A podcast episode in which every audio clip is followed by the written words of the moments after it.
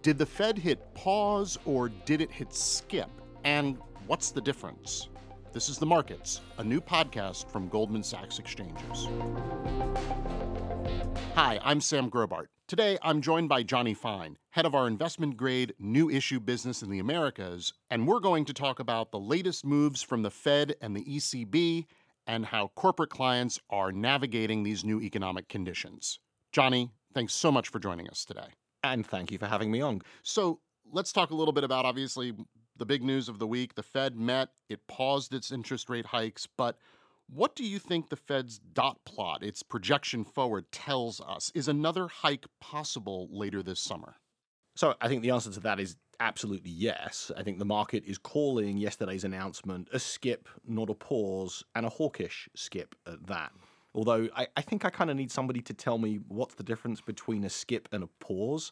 I think people are confusing when they say pause for the word peak. Although yesterday I think it was made pretty clear that every other Fed meeting through year end is now in play. Although, of course, the Fed always has the option to change its mind. I actually think yesterday and the prior FOMC was kind of a hedge your bets type of FOMC announcement and press conference. They want to see how the US economy reacts, they want to see what data looks like. It's clear that two more hikes for the remainder of the year is favored by the majority from Fed voters, but we'll have to see what the path of data is from here. Let me ask you how the market is viewing this. How are they thinking about the path of rates versus this dot plot? So, firstly, with respect to the dot plot, there, there were nine voters who said that there would be two more hikes between now and the end of the year. Three said that there'll be more than two hikes, and six said that there would be less than two hikes. So, clearly, a, a pretty hawkish split overall. But the market is barely pricing one hike between now and year end. Now, of course, throughout this entire hiking cycle, the market has been behind where the Fed has been, both from a dot plot as well as from an actual rate evolution perspective. So that's not surprising. And in fact, rate cuts were priced in through the end of the year as recently as last week. And so finally, the no cuts narrative is taking hold in the marketplace. And by the way, one of the other, I think, very interesting things I took away from the press conference yesterday is I'm going to paraphrase here, but Chair Powell basically said, I wouldn't put too much weight on our own forecasts. It is so uncertain. As far as the uncertainty that you were just referring to and what Chair Powell was talking about. What do you think that he and the Fed overall will be most closely focused on in the coming days and weeks, which will inform those future decisions? So, as we think about the path of inflation and growth, and of course, employment in the US, I think one of the key drivers the Fed's going to be focused on is going to be lending in the real economy. It's been a big focus for the market and, of course, for the Fed since the regional bank troubles began in March. I think there'll be a lot of focus, for example, on the senior loan officer survey data, which will be in hand before the July Fed. Now, I will say economic activity has been remarkable despite this very restrictive monetary policy environment that we're in. We've climbed many walls of worry, and so I tend to be fairly glass half full as I think about the outcomes from here. But those are the things that I think that the Fed will be focused on.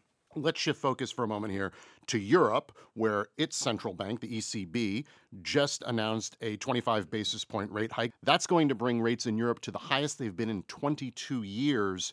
Obviously, a different economic picture there. What is Europe grappling with that, in this case, perhaps the US isn't? So, the ECB, I think broad consensus is that they were behind the curve versus the Fed. They didn't hike until we got to mid 2022, and the Fed simply moved earlier and faster. But there's a couple of other things that Europe's had to contend with as well that the US has not. The energy shock from the war in Ukraine was clearly more painful for Europe given the dependence on Russian gas in the largest industrial economies, especially Germany. And also, food prices remain stubbornly high in Europe, although, even though underlying commodity costs are going down. The US, on the other hand, has benefited from a reversion in supply chain driven inflation and a decline in energy prices, particularly oil, where clearly the economic exposure in the US to European natural gas is, is much lower. And so that's actually helping and will continue, we think, to help some of the hotter inflation sectors in the US, like travel, with airfares coming down with lower oil prices. Johnny, you spend a lot of your time talking with CFOs and treasurers of large corporations around the world. What is top of mind for them right now? And how have you been, and the company overall, helping them navigate the current environment? So, several themes have been playing out. Uh, the first of which I think has really been a priority for 2023, which has been balance sheet bolstering. So, if you kind of think about how the year has developed thus far, in January it felt like the coast was clear and everything was great.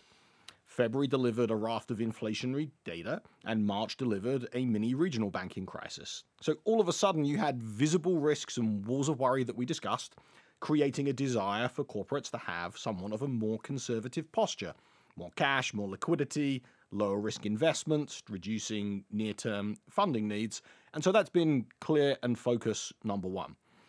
The second thing has been interest rate expense management funding costs have obviously increased significantly since the campaign, hiking campaign began last year.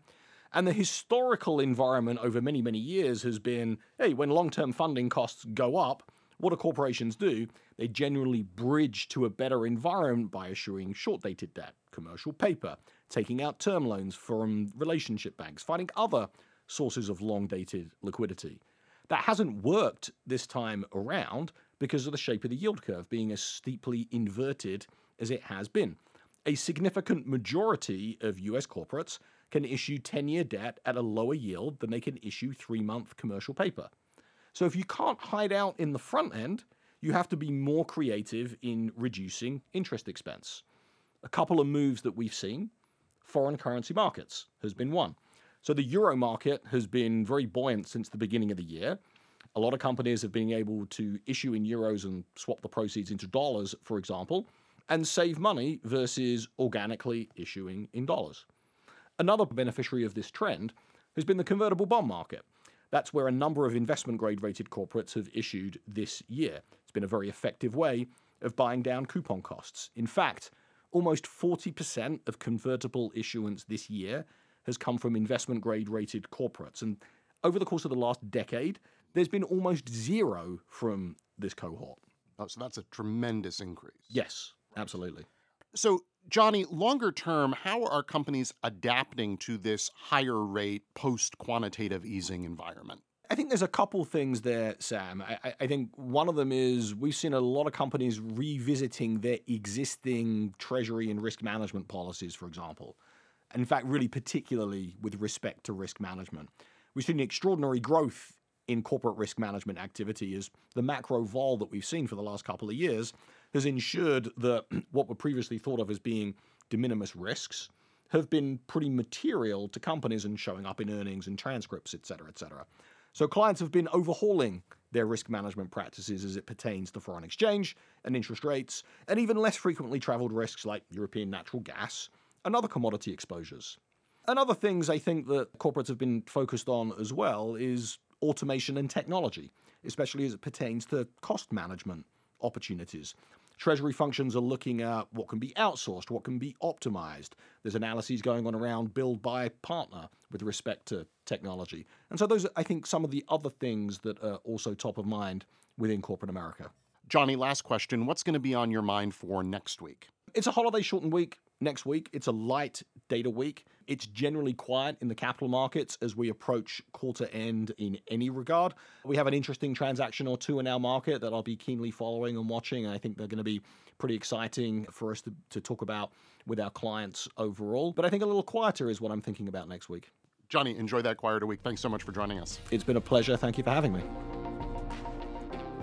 That does it for another episode of The Markets. As of next week, we'll be exclusively on our own new feed, so look for The Markets on Apple Podcasts, Spotify, or wherever you find your podcasts. I'm Sam Grobart. Thanks so much for listening.